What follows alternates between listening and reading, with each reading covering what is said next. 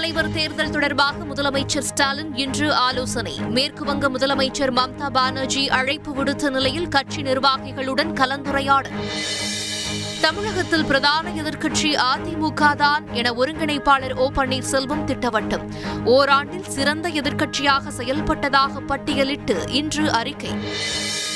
Corona விவகாரத்தில் கட்டுப்பாடு விதிக்க அவசியம் எழவில்லை எனினும் முன்னெச்சரிக்கையாக இருக்க வேண்டும்.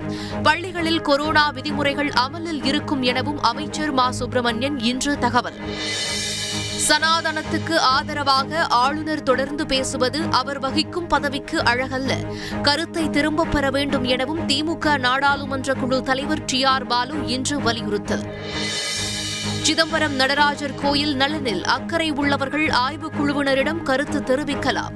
இருபது இருபத்தி ஓராம் தேதிகளில் ஏற்பாடு செய்யப்பட்டுள்ளதாகவும் இந்து சமய அறநிலையத்துறை இன்று அறிவிப்பு.